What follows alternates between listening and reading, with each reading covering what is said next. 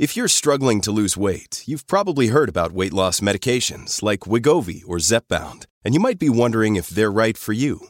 Meet PlushCare, a leading telehealth provider with doctors who are there for you day and night to partner with you in your weight loss journey. If you qualify, they can safely prescribe you medication from the comfort of your own home. To get started, visit plushcare.com slash weight loss. That's plushcare.com slash weight loss. plushcare.com slash weight loss.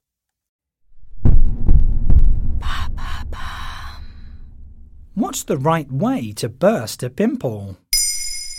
Thanks for asking. If there are any teenagers out there listening in, the chances are that you've faced an acne breakout at some point in the recent past, or perhaps you're even going through one now. Rest assured, that was the case for many of us adults too when we were your age. And for some people, acne continues to be a nuisance into adulthood.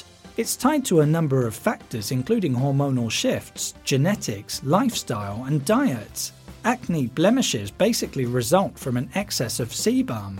Regular listeners will remember that sebum contributes to the skin's hydrolipidic film, protecting it from various threats and maintaining hydration.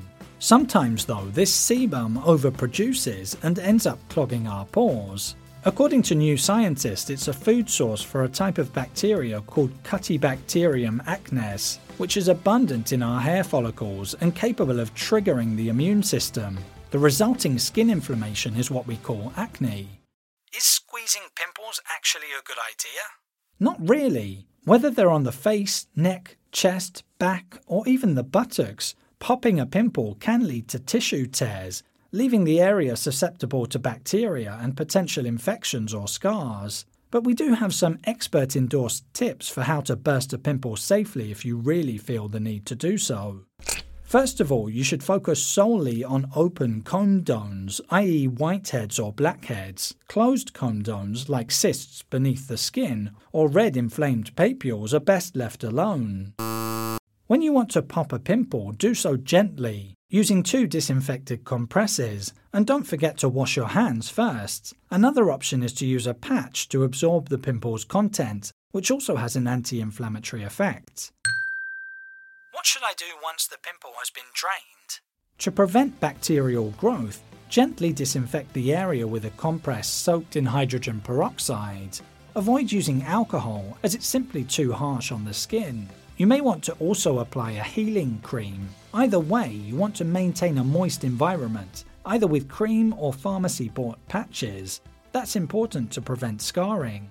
Caring for your skin on a daily basis can also reduce the risk of having an acne breakout to start with. Use a mild facial soap and avoid vigorous scrubbing to preserve the skin's balance and not overly stimulate the sebaceous glands which are responsible for producing sebum.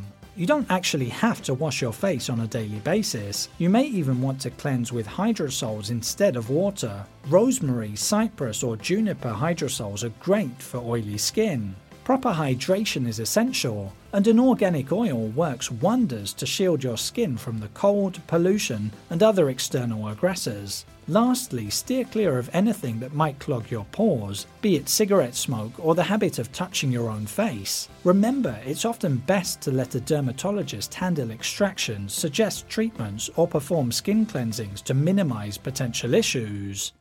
There you have it. Now you know the right way to burst a pimple.